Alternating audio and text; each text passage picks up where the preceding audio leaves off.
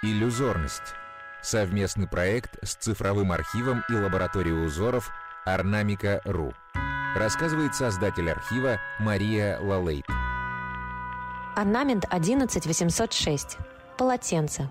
1887 год. Архангельская область. Холмогорский уезд.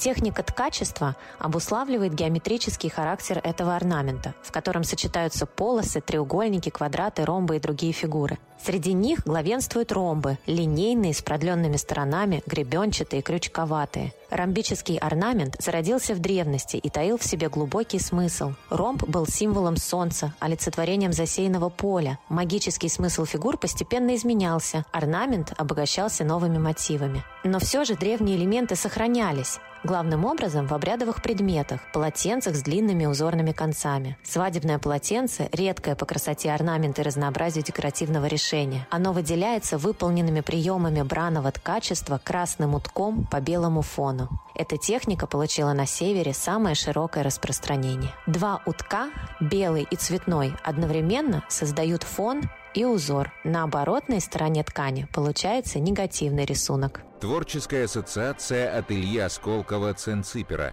дизайнера и предпринимателя – может быть, самая такая увлекательная и традиционная вещь, которая напоминает сейчас, конечно, в значительной степени о творчестве белорусской современной художницы. А еще тут есть порядок. Если надо смотреть как на картину, то, может быть, это такое исследование того, как все вложено одно в другое, как одно берется из другого, того, как разные масштабы и крупности работают. Я почему-то, когда на это гляжу, здесь не вижу ничего фигуративного, а вижу скорее вот это вычисление соположенности размеров, пропорции, связанности. И это интересно. Изучить узор можно на сайте ornamica.ru слэш подкаст.